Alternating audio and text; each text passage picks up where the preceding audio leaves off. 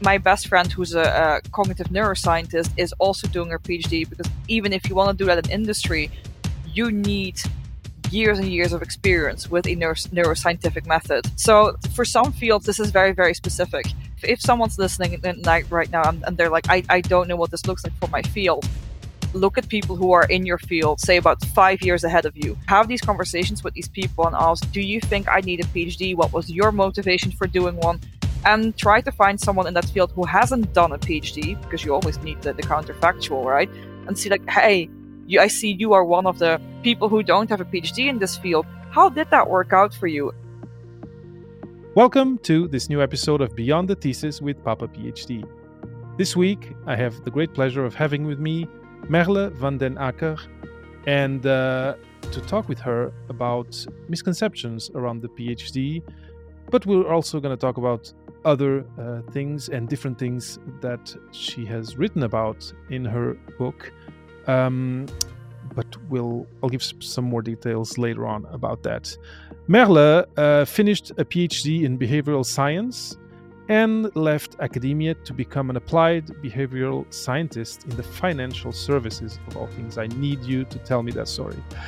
She has blogged and written a book about her experiences inside and outside of academia and about how to make the most of both worlds. Welcome to Beyond the Thesis with Papa PhD, Merle. Thank you for having me, Papa PhD. Such a cute name. I love it so much. I, am glad you like it. And uh, it's. Uh, yeah, it, it was uh, one of these moments of inspiration, but also necessity. I wanted a name that worked in French. In this is four years ago, eh? in French and in English, and I was a you know, recently a dad, uh, and uh, being a dad was part of my post PhD experience. Uh, but but what happened is that people were starting to ask me, or were continually uh, asking me, is it does it have to do about being a parent? with being a parent uh, during you know in academia or during the PhD, and so this is why I kind of developed it recently to beyond the thesis with Papa PhD. That's fair. That's fair. I mean, you, I mean, through this through this podcast and how you help people and how you educate people about the PhD process, essentially, you are a, a father figure oh. in the mentoring kind of sense, right? I like so to, I think it works it out. does. I like to think so too. well, thank you for that, Merle. Uh, but now let's focus on you so I, you know, gave this really quick um, introduction of you, um, behavioral neuroscience, and then the and then finance. How how does that yeah. work? I'd I'd really like it maybe to start by by uh, you know drawing the curtain on how do you go from one to the other. Sure. So realistically, behavioral science or behavioral economics, if you want to get even more nitty gritty, is a is just a mix of psychology and economics. So to go from that into the financial services is really not that far fetched as most people think. I uh, I did my undergrad in liberal arts, uh, absolutely loved it. So I did psychology, I did economics, I did game theory, I did statistics, loved all of it. Did it back home in my own country, so in the Netherlands. And then one of the the teachers I had, who was an, an absolute hero, uh, who was a philosopher of, of all uh, of all kinds of people he could have been, all kinds of professions he could have been. Um, he sat down with me uh, as I asked to sit down with him, and I was just like, "Listen, I love everything I'm doing here, but I've got no idea where this is going." So by this stage, I am 19, trying to figure out my life. Difficult stage for everyone, the late teens, uh, trying to move into your 20s, feeling very mature, having none of the life skills to back it up, really. And just sat down with him and I asked, "So where where is this going? Like, can you can you help me out? Like, you must have like mentored and supervised so many students. Help me out here." And he was like, well, if you're doing economics and psychology and you want to continue doing that, you could essentially just become a behavioral economist. That is kind of what you're doing anyway. So I was like, okay, new term. I can look that up. I can make that work. At least I know what to look for now. And then um, he told me from the get go, well, if, that, if that's something you're interested in, be prepared that you will be moving to the UK. And I'm like, that's uh, that's news. but at the time, so this was 2015-ish, the best behavioral science and behavioral economics programs were in the UK. In the rest of the world, it hadn't really developed as much. The field is relatively young, at least as a, as a taught and as a formalized field. It's very, very young. So uh, I, I did the research, as he said. went to Warwick University, which is in the UK, did a degree in behavioral economic science, absolutely loved it. And then I just kind of got caught up in the, and we've had this chat already, but I got caught up very much in the Warwick, especially the Warwick Business School kind of approach to telling their students where to go. So you do the undergrad, you do the masters, and then as soon as you start them, so as soon as you start the last year of your undergrad, or like you know the only year of your masters, which is you know you start end of September, early October. By end of October, early November, you will be going to careers fairs. You will be doing your training and assessment centers. Um, this is very very full on and the corporate consulting industry in the UK, uh, especially in that area, is huge. So think PwC, although they're currently in a bit of hot water. Think of McKinsey, although I think they're always in hot water. Think of Bain, BCG. That uh, that whole Accenture also huge in the UK. So think of these players, and they recruit every month of every year on every campus. Like these people do not take breaks. So me coming into touch with them. Um, oh, EY Parthenon is also huge here in Capgemini as well. Um, they they're just they're you meet them consistently. You cannot escape them. That's not a not necessarily a bad thing. It's just an interesting recruiting strategy. So you know, ye, I I came into touch with them as well. I didn't know at the time really what I was doing. Loved behavioral economics. Hadn't really thought beyond that. Thought I'd stay in the UK for a year did, as everyone else, the training assessment centers, the interviews, the whole rigmarole, and I hated it.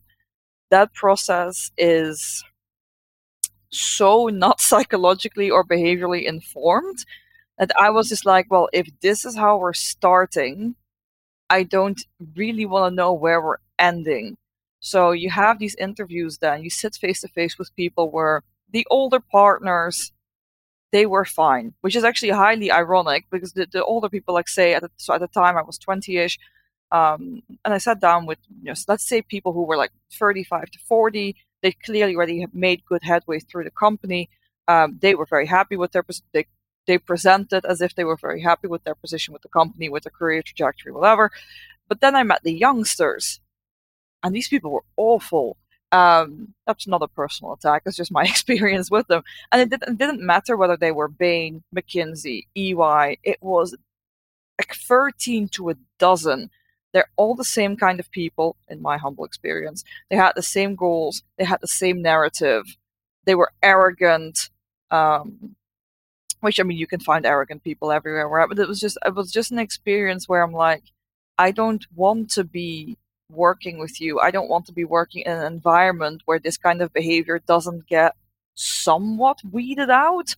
Um, where as soon as you're recruiting, like, so this is the thing I've recruited myself, so I know what recruitment looks like. I've done it in academia, I've done it in the financial services, where when you're talking to people, you're not you don't present yourself as arrogant you present yourself as it's lovely to get to to get to know you let's see if you're a good fit for this industry for this team specifically Tell me about your past. Tell me about what you're hoping to get out of this role. You know, on top of obviously the the, the skills question and the knowledge questions and, and what what have you, of course, standard stuff. Not here. So I thought it was just so strange that through and I've had these interviews with like seven different consultancies. And it was the same vibe each time. Each time. And the I and it was just like, what is this? And the irony is, you know, pat on the back for myself. I got through these interviews. They were like, "Oh, let's do the next round," and I'm like, "Let's not. Let let's not." Oh yeah, well, I was just yeah, it was just so disillusioning. I was just like, "Oh, this is this is not yeah because they, they have this aura right these names you see them and you have this expectation yeah and then you was you're kind of yeah disillusioned with the reality of what was what your who your colleagues were going to be and what was apparently being valued which was not aligned with your values no, not remotely. So, what was the next step from that? The next step was uh, so this by this stage. Keep in mind, I started the masters in early October. By this stage, is is end of November, start of December. So this is a this is a, a very quick, very rapid journey of me just consistently taking the train down to London, doing these interviews, hating all of it, whatever. Then coming back up to to Warwick uh, and continuing my studies hanging out with friends. You know, this is my first year in the UK. It's my first year like living abroad, and it's just it is a rush of an experience. So what happened is I sat down with my course mentor, And I was like, what am I supposed to do? He was not particularly helpful. He was not a particularly great person to begin with. It happens. Um, it happens. Yeah, not not everyone who's a good academic is a, is a good people manager. That's I think that's something the average academic, especially junior academics, have realized very quickly by this stage. um, so he wasn't much help. So I actually went to have a, a chat with the person who was teaching me R, uh, because that was not my best uh, course whatsoever, which is highly ironic because in my in my PhD and in my current job, I actually do quite a surprising amount of R. I finally gotten somewhat decent at it after years and years of struggling. But uh, so I sat down with him and I was like, I'm trying to figure out what to do with my life. You seem to have your stuff in order. Little did I know, because he later became my PhD supervisor, and then the curtain really drops. but it was, um, yeah, he just had a chat with me. He's like, what, what is it that you want to do? And I was like, I just want to understand why people are not so great at managing their money and how to make them better. Very simple, very straightforward. And he was like, Well, that sounds like research. Come do a PhD then. And I was like, Yeah, I can do that. I can do just little to no conscious thought behind this decision. Applied within two weeks from the conversation with him as my main supervisor, another one of my teachers as another supervisor, apply at other institutions as well, just for some risk diversification. And by early January, um, no, mid January, as that's more realistic given the Christmas break, I knew I had a PhD placement, my supervisors were locked in, and two sources of funding were locked in. And by that stage, I still had till August to actually finish my master's. So talk about rushing through yeah. it. Oh my. Okay. Yeah. That's hectic. I yeah. No, I can't even imagine that. But it, it seems like the, the, the your your teacher that told you, yeah, you're probably gonna go to the UK. He knew what he was talking about. So yeah, the for sure. the, uh, the eye of the storm was there, and you were in the middle of it. Yes, no, it's very, very, very well put. I think I, I have nothing bad to say about uh, Teun Dekker, who was the the teacher then at UCM. I think at the time he was also the temporary dean. The philosopher should never be in charge of any type of organization. It's uh, I love them to bit, but that that's not for them. but now, uh, but it's, it's, interesting because clearly he was instrumental in your in your decision, so it, it worked out for you. But now I have a question. Was it easy for you? And this is a question that I'm asking you because I anytime someone talks about a mentor, someone who I know in one conversation kind of changed the course of their lives in a, in a certain domain. Uh, and and because I if I'd love to find like the, the, the magic formula for mentorship, and it, it seems to not exist. There's a part of luck in it, but here it also it seems a part of just be brave to approach him and ask him for help. Well, how you know what was the the process? How did you decide? You know what? I'm going to talk with him and ask this and ask this important question. Uh, well, I mean, to if, if if I only have options between two factors, this this is this is pure luck. Um, this has very little to do with me as a person. So at the time, as I said, so Teun. so my faculty UCM has three three years. It's just like your, your, first year, second, and then your final, which is the third year. Uh, there might have been some fourth years there, but that was not a formalized year. Um, it was a multidisciplinary education you could take education from other faculties, but as a result, the professors that were exclusively associated with my faculty, so UCM, were a whole bunch of different people. So Teun was one of the main philosophers. There were other professors there. There was a core psychologist. There was a core person for doing philosophy of science uh, and more of like the hardcore sciences, like the, the beta courses, as we call it in Dutch, because I like the hard sciences. And there were a couple people like this um, throughout. So I think every discipline was represented, and Teun represented philosophy. Now the thing with Teun is was that he was an incredibly social person, and somehow, and do not ask me how, he knew everyone's name. So out of the 400 students in that building that were consistently affiliated with UCM, he knew all of them, and he knew what they studied. Oh, okay, that's amazing. So he approached you like when he saw you in like the common areas, he was like, "Oh, I haven't seen you in a while. How are you doing? How is this course going? Are you enjoying it as much as you thought you would?" That's amazing. That's a Insane. superpower.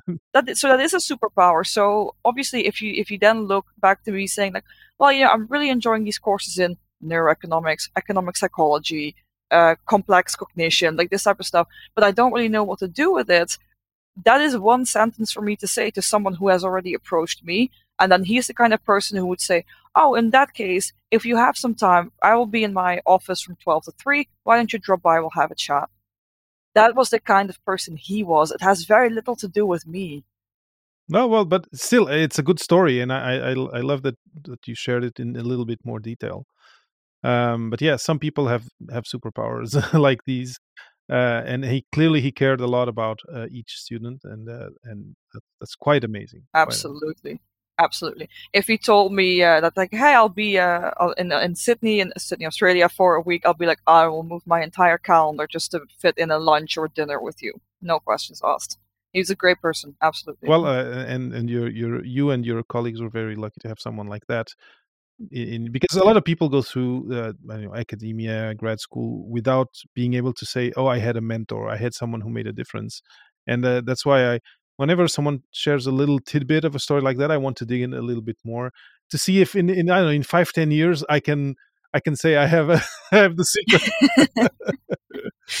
no, I, I think you're gonna struggle with that one. I think so because of the because of the book, because of the blog, because of, of how vocal I've been about my PhD experience, I actually have a lot of people reaching out to me as well about how do I optimize my PhD journey? Should I be doing a PhD? How did you manage, etc., etc.? I'm sure you the have many of those yourself. the hard questions, yeah, because I I myself have been looking for a formula especially as um, you know, to give you a proper peek behind the scenes. The the professor I mentioned, so his name was Neil. You can look up that he was my supervisor, so I'm not that worried about mentioning his name.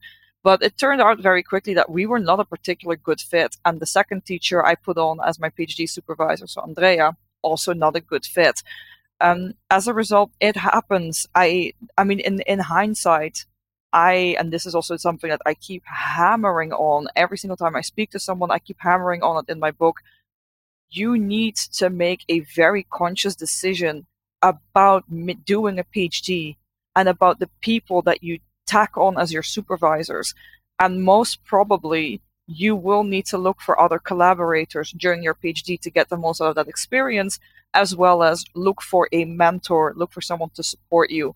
Because realistically, your PhD supervisor will struggle as, as a person, as anyone would struggle, to be your supervisor, like from an administrative organizational perspective, as well as your collaborator on intellectual perspective, as well as a, as a mentor and someone who's going like almost as HR, who's going to help you grow as a person.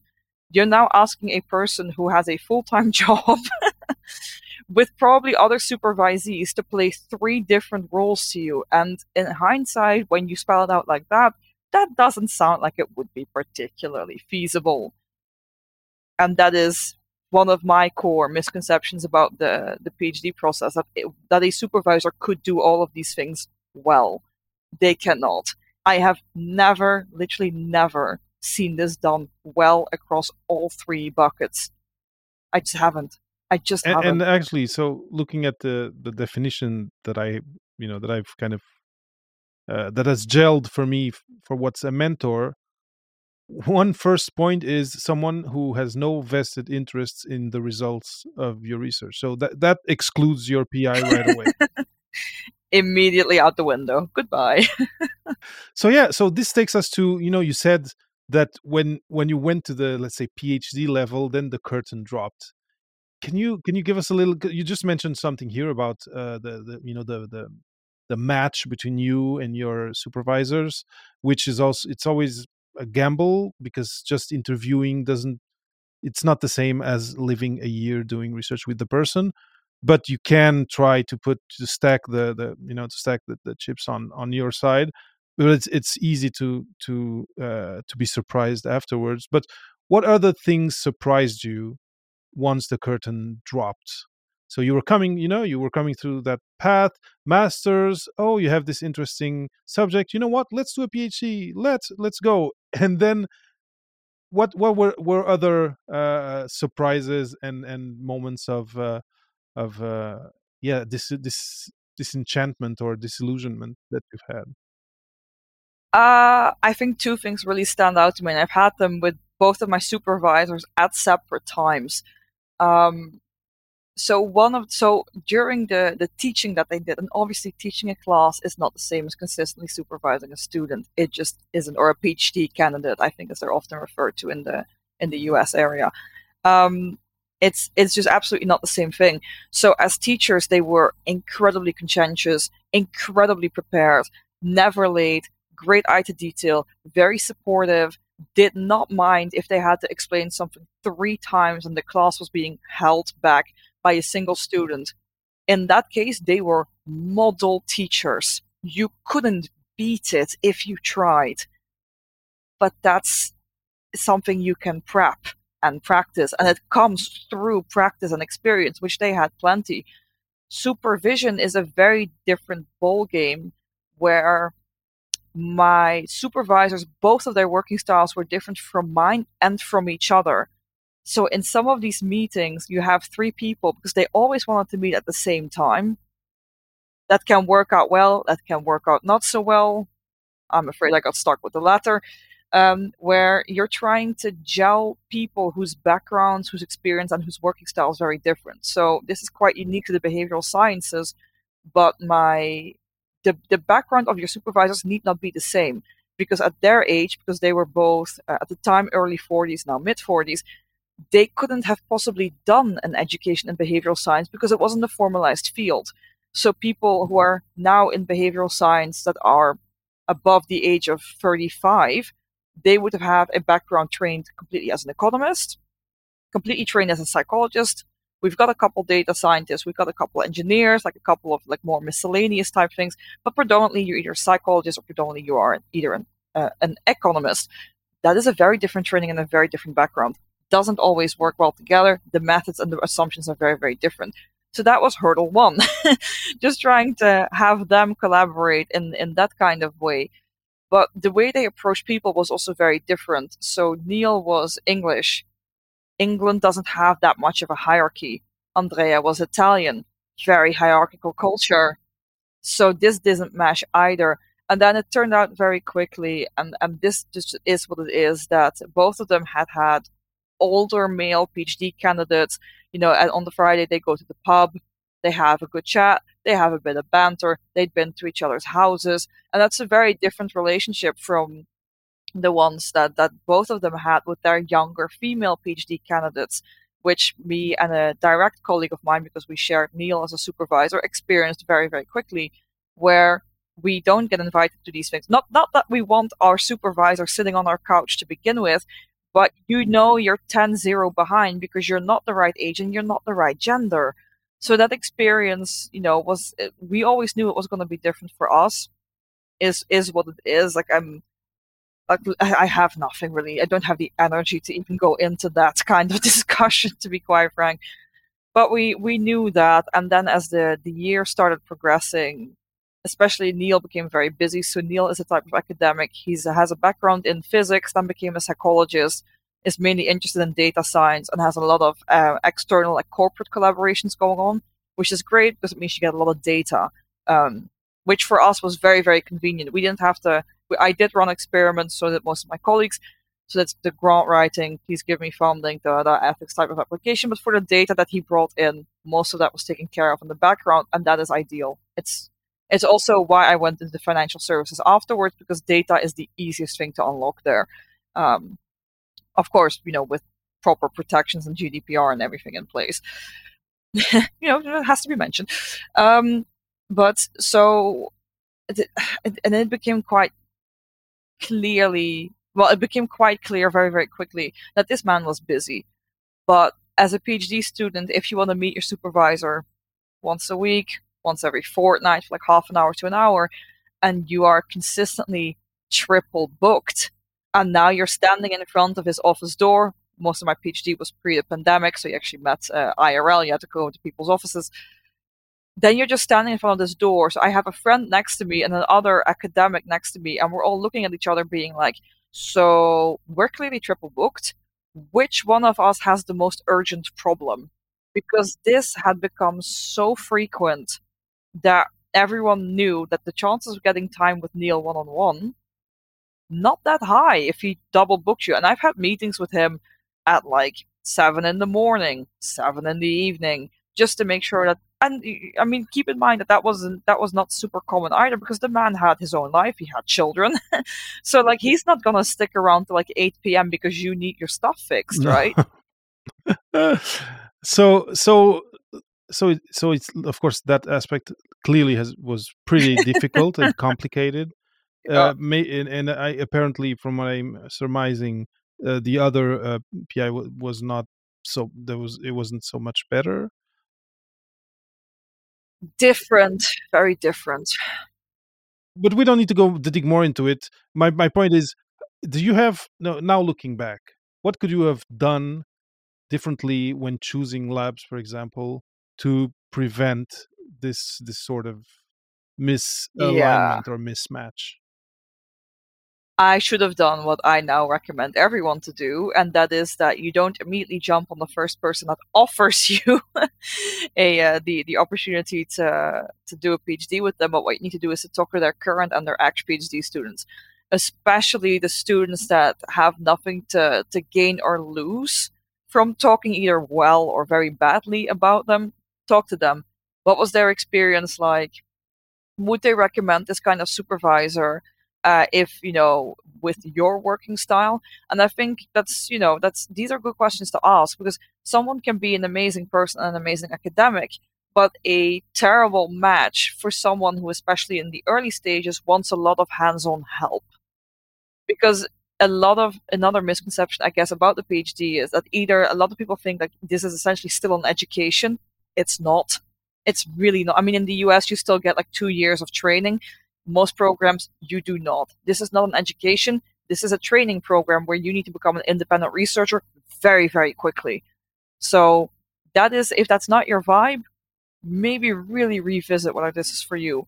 But then there's also just people who just need a lot of hands-on help up front to make the switch, which is a perfectly valid thing. But if you've got a PhD supervisor who is super, super hands-off, your growth is going to get stunted during that period and it's going to just be trial and error well a lot of the phd is trial and error anyway but this is going to be a very severe change yeah. and a lot of troubleshooting and spreading and stressing yeah. Uh, yeah no i totally agree with your recommendation and and uh and yeah it's it's something that that you uh that you recommend now which which which is something i think anyone in this space of helping people figure out their their PhD, it's one of the the recommendations that that you see a lot, which is visit, visit, visit, interview, like interview, but not not the PI. Like talk with past members, talk with if you can current members, but it's sometimes it's harder to to even have have access to them.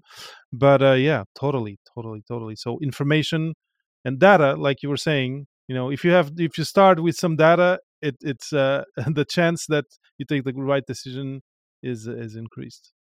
So how so so you forged on even with these these conditions you forged on and uh, they only became uh, the first year was fine because we mainly write like like literature reviews and research proposals and grant proposals during the first year. That was fine. We have a couple courses in the UK system as well.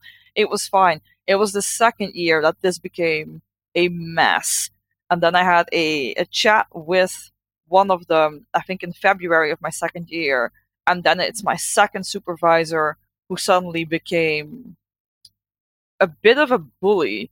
He was like, "You should feel thankful that we're even spending so much time on you. You don't have a right to be feel this frustrated.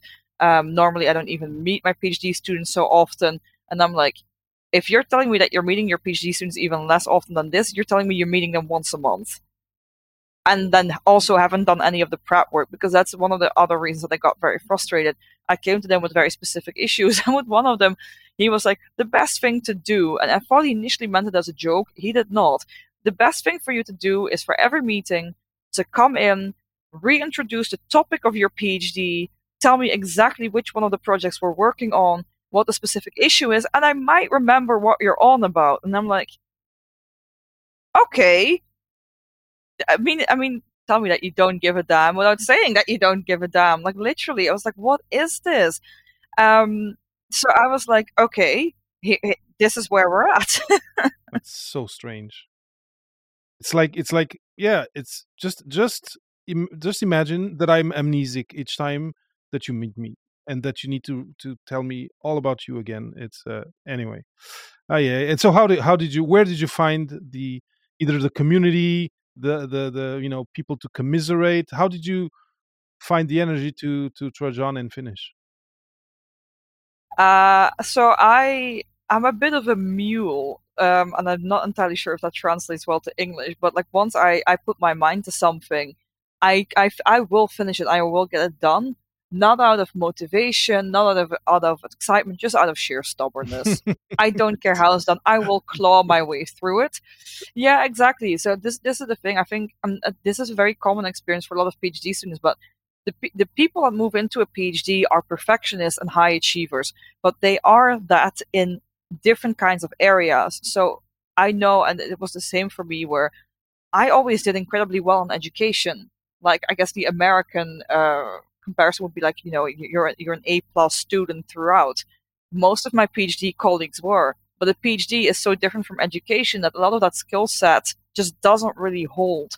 Um, it really doesn't. So now there's a whole bunch of people who are like, well, I used to be, you know, really great at everything, and now I'm not sure. And then you look around, and some people, especially if they've got different uh, background experience, because I had a lot of people in the PhD who had like a decade of work experience. I came, I came straight out of education. I had no idea. Um, so yeah, they they they were just much more independent to begin with. So a lot of this didn't phase them it just didn't phase them, And I'm there crying in a corner, being like, I don't know what I'm doing. My supervisors don't want to talk to me. I don't know what to do next. Whereas obviously, I should have looked for other collaborators. I should have talked to my own cohort better. I should have talked to the older cohorts better. I should have looked for a mentor. I should have.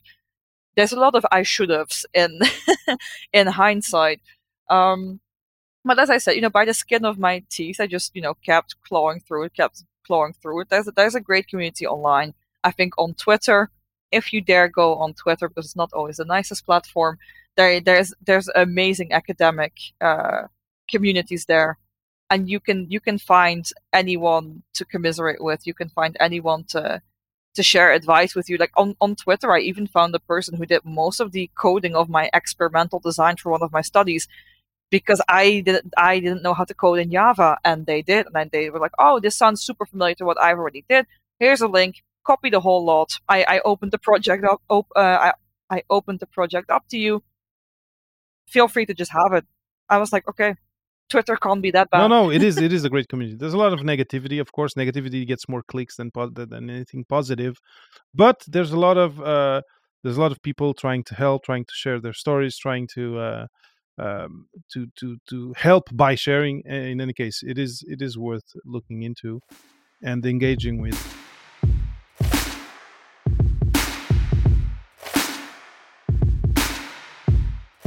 I really like the way that you put on, you know, that you put on two extremes or in two different continents, education and the PhD. The way you say it, I really like it because it really tends to be kind of convoluted, especially by people who are not in academia, and say, "Oh, they're students." And actually, that that's that's another that's another battle that I I'm you know that I kind of saw. Uh, someone inspired me to hop on and getting people to call them to call graduate students graduate graduate researchers, and uh, and I think uh, because a lot of people think, oh, students, they're oh, so it means they're at school. It means they are not working. No, it's work. It's hard work, and it's not.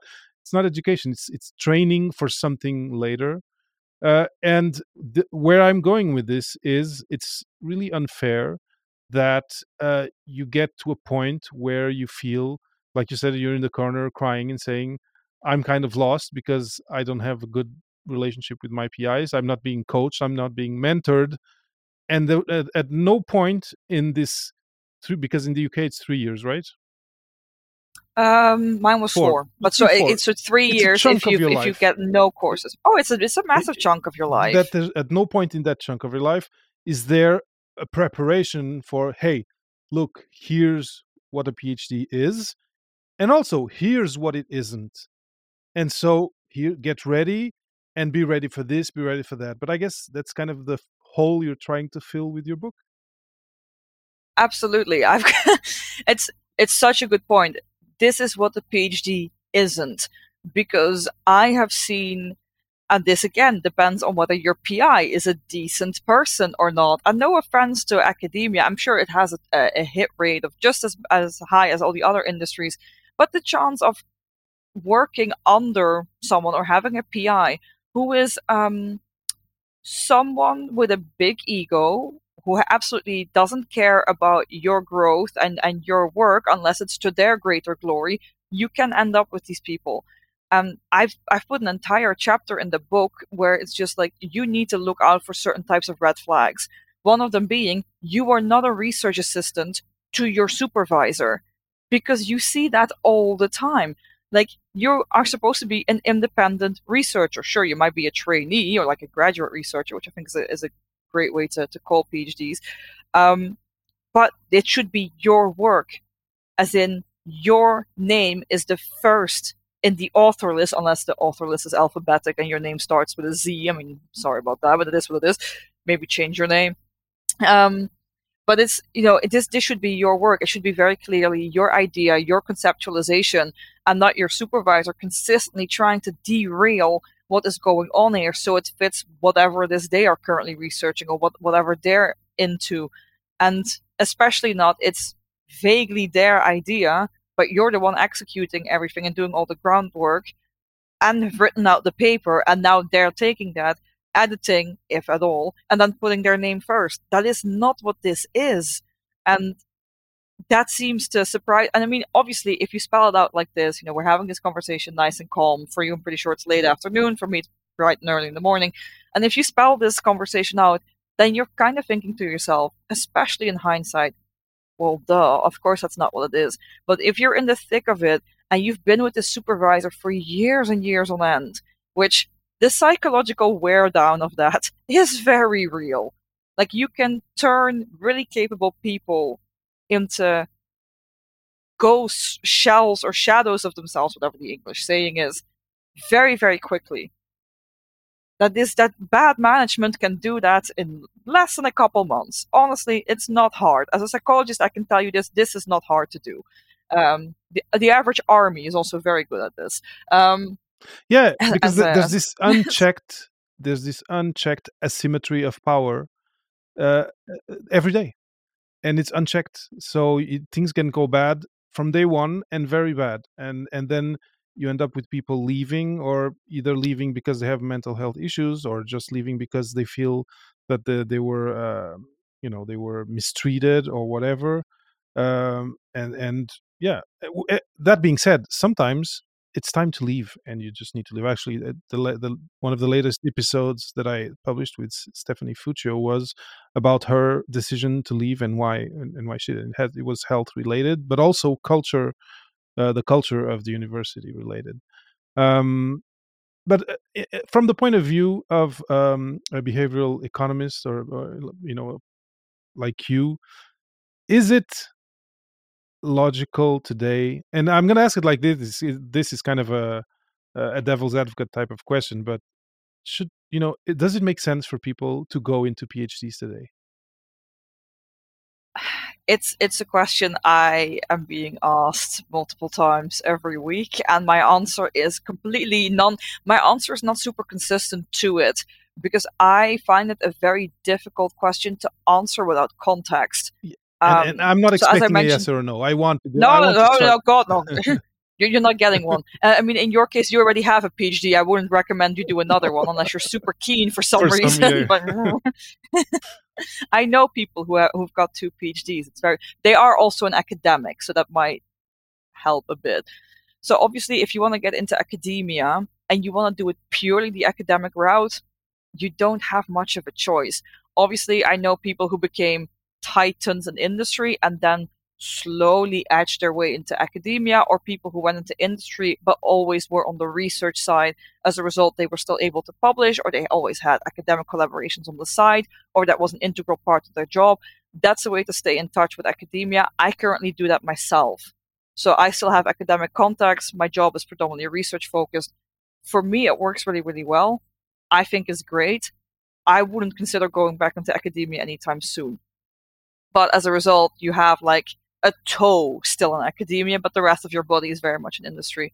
if you want to be at least half your body into academia, I'm afraid that PhD is not something you're going to be able to escape, especially if you want to do the journey through and through, which I'm pretty sure nowadays, because of the cost of living crisis that we're in, a lot of people aren't considering. I think a lot of people, from what I can gather, are thinking like, I'm going to finish my undergrad or my master's, get a job, work through that, work up to a certain level where I've got a proper emergency buffer, I've met a couple of financial goals, and maybe I'll consider getting back into academia. Because doing a PhD from an industry job, that's just an application process and getting to know a bunch of academics. I think in hindsight, maybe not that difficult. And if you've got a research job, getting back into a postdoc is also not that difficult. That's a scare tactic used by academics. You once you leave, you can never get back. Yes, you can. It's just it's just more effort. But like you can argue that staying the full academic trajectory and not getting anywhere financially for five to ten years is also a lot of effort. so I mean you can argue it that way. So but then if you if you are hell bent on having an industry career, it is very field specific. It's very, even very topic specific on whether you need a PhD. In the behavioral sciences, if you want to be a purely behavioral science, like just a pure applied behavioral scientist, you don't really want to deal with academics. Um, and you've got a good research, like methods type training. I don't necessarily see the value of a PhD. Um, there are there are people. Um, the, the issue is with a lot of research companies in my field because it's become very very competitive very very quickly because it's now finally been formalized what you're seeing is that the phd is used as a way to compete so if you have the choice between hiring someone with a master's and someone with a phd the phd will get hired especially in research driven positions but that is something i see predominantly in the uk and in australia this is not something that would necessarily translate over to say the rest of Europe, and I'm not too sure about the States, if I'm being very honest. Canada has the same thing. Canada prefers people like behavioral scientists with a PhD compared to someone with just a master's degree. But if you have someone with a master's degree plus five years of work experience and someone with a PhD without work experience, that's a bit of a toss up, and I wouldn't actually be able to tell you which one was going to Yeah, win. it's going to be uh, in the interview. That's a very interesting and nuanced answer, uh, Merle. I'm super happy. I'm super happy that you brought it like this because it does show that it's a case by case uh, thing. And uh, and one thing that I wish, because here in Canada, PhDs tend to be six years, even seven, and you know, I would try to say, go go go get your PhD in a country where it's three to four years, because Unless you want to get back into academia in the States, and then you're aft. well, if you come with a good PhD from the UK, uh, uh, I think you you know you should you should be good. Though, well, and you need to do some postdocs. You need to, to do a Yeah, little yeah, string of yeah. postdocs after for sure. But my, my point is that the the the the tenure game we all know now. It's known. The the, the numbers are out. It's twenty to fifteen percent of people who get into a PhD that have maybe have a spot uh, in tenure. So it's it's the number. The odds are really not good. Um, No, they're terrible. they're terrible. But there are domains, like you said, where today, because of how things are evolving, actually a PhD is an argument. It's an argument for you. Uh, it's it's uh, another point on your on your on your card to say, look, I'm better than the next than than the next one. Uh, it's you know it, it's kind of comical in a way, but it's if it's happening, i we need to share it, and I'm happy that you mentioned it. It's very field specific. So my my best friend who's a, a cognitive neuroscientist is also doing her phd because even if you want to do that in industry you need years and years of experience with a neuro- neuroscientific method such as fMRI, Okay. EEG, Oh, wow. TMS to, to some uh, extent. So, and you need all of this mix, and you need to prove that you can actually do research. But they won't hire you with just a master. So you don't really have a. It's a rock and a hard place, and in the middle you have a PhD. so, like for some fields, this is very very specific. Um, a lot of the clinical sciences are the same. You need to have a PhD, but it, so it, so if, if someone's listening like right now and, and they're like I, I don't know what this looks like for my field look at people who are in your field say about five years ahead of you not more than 10 years ahead because that information might already be outdated because some fields move very fast whereas the academic counterpart doesn't So have these conversations with these people and ask, do you think I need a PhD? What was your motivation for doing one? And try to find someone in that field who hasn't done a PhD, because you always need the, the counterfactual, right? And see like, hey, you, I see you are one of the few, potentially, people who don't have a PhD in this field. How did that work out for you? And then for some people, you'll realize that they have a very unique journey, which is not likely to Mm-hmm. replicate. They, they might have had some luck or different different yeah, Connections. connections. Yeah, yeah. Or they're just brilliant. It happens. Well, yeah, they they have a string of, of accomplishments that just are shine, uh, you know, as much as anything on their CV and uh, bring them there. That's a super super important point, and and I think if you're listening and if you just missed what Merle said in the last minute, uh, it's it's really really important. Look for people who are five years ahead, and uh, and yeah, ask them. Even ask them, do I you know do I need one now or uh, you know ask ask them the, the the question that might feel a little bit too blunt, but ask them. They, they'll if they are um, well connected in in whichever space you're looking to go into. Uh, they'll they'll give you answers that you you can start accruing, and you have just, not just one conversation. You need to have a bunch of them, and then you'll you oh, 20. yeah you create a map, and then you'll know what to decide. Yeah, and don't ask the same type of person over and over again. Look for someone with a PhD, look for someone without a PhD, look for someone with a PhD in a field which is seemingly unrelated.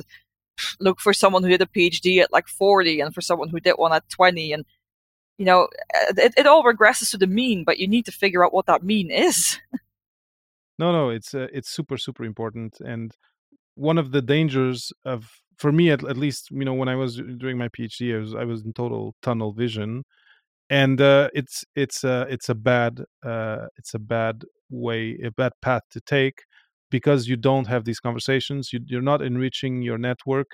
You're not learning what's happening in the job market. What you know what new you were saying that you know t- data 10 years old might be outdated this means that new jobs new new endeavors new indus- industrial or innovation endeavors are happening now so maybe even if you're talking with the person five years ahead of you they also won't be able to give you the info because when you get when you hit the job market there's going to be new stuff out there.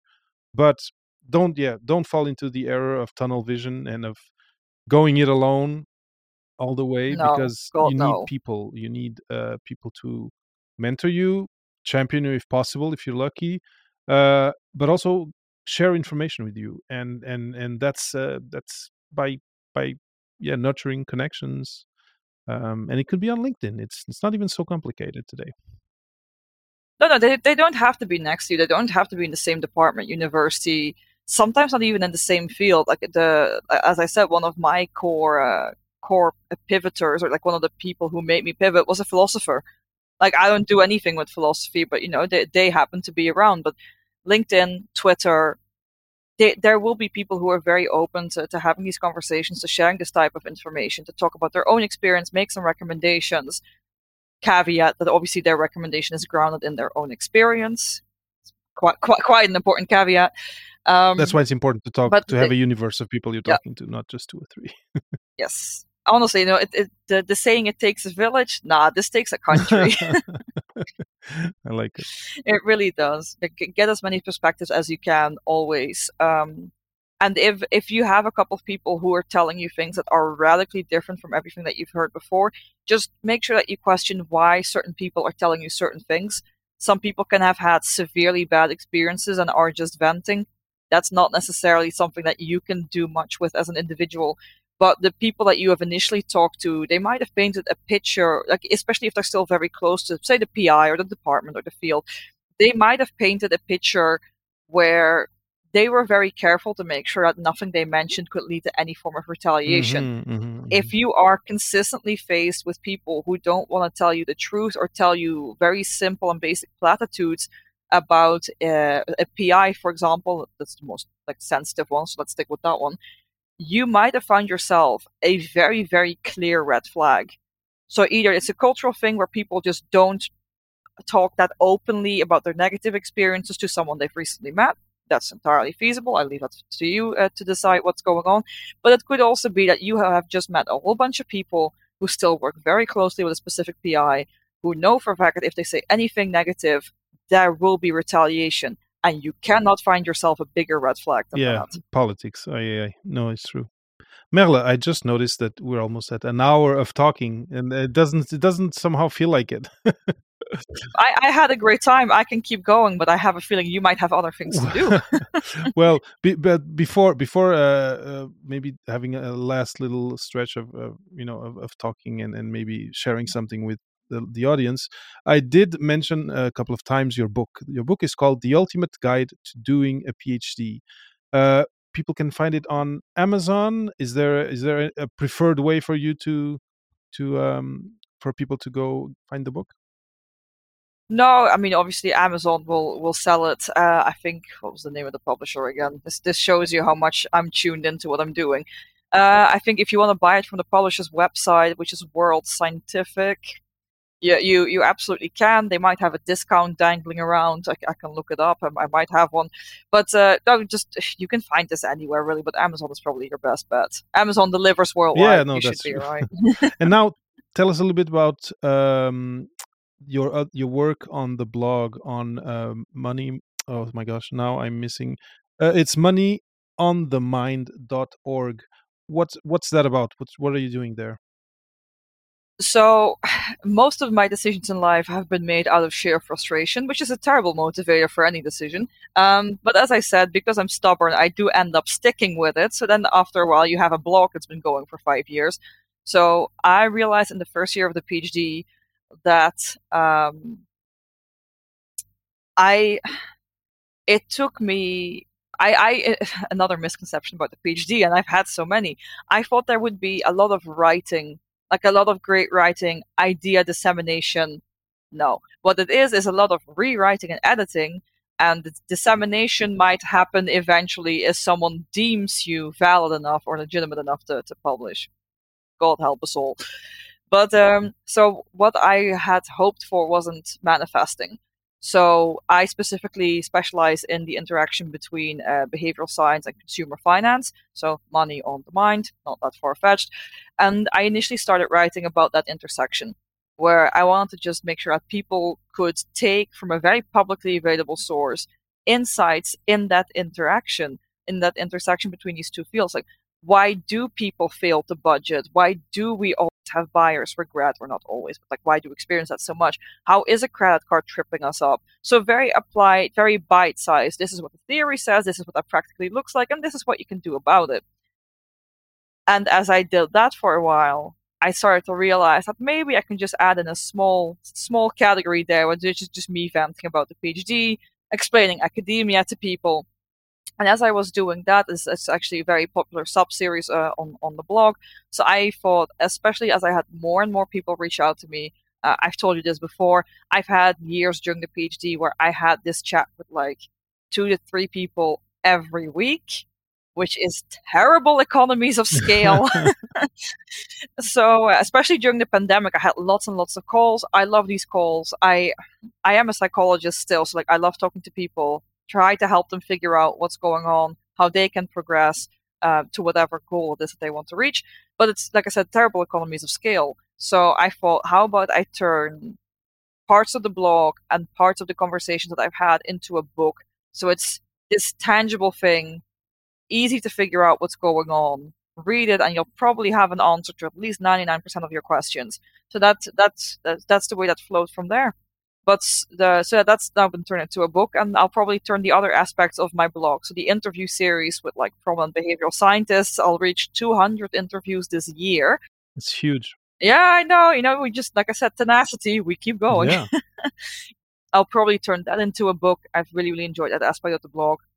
And I don't know years, years down the line, once once some more research has been done in in my field, I'll probably turn all the articles on how to to manage money behaviorally informed. I'll turn it into a book as well because I just love writing. I just love writing. That's awesome. That's awesome. And people people need that type of. There, there's going to be a public for that, I'm sure.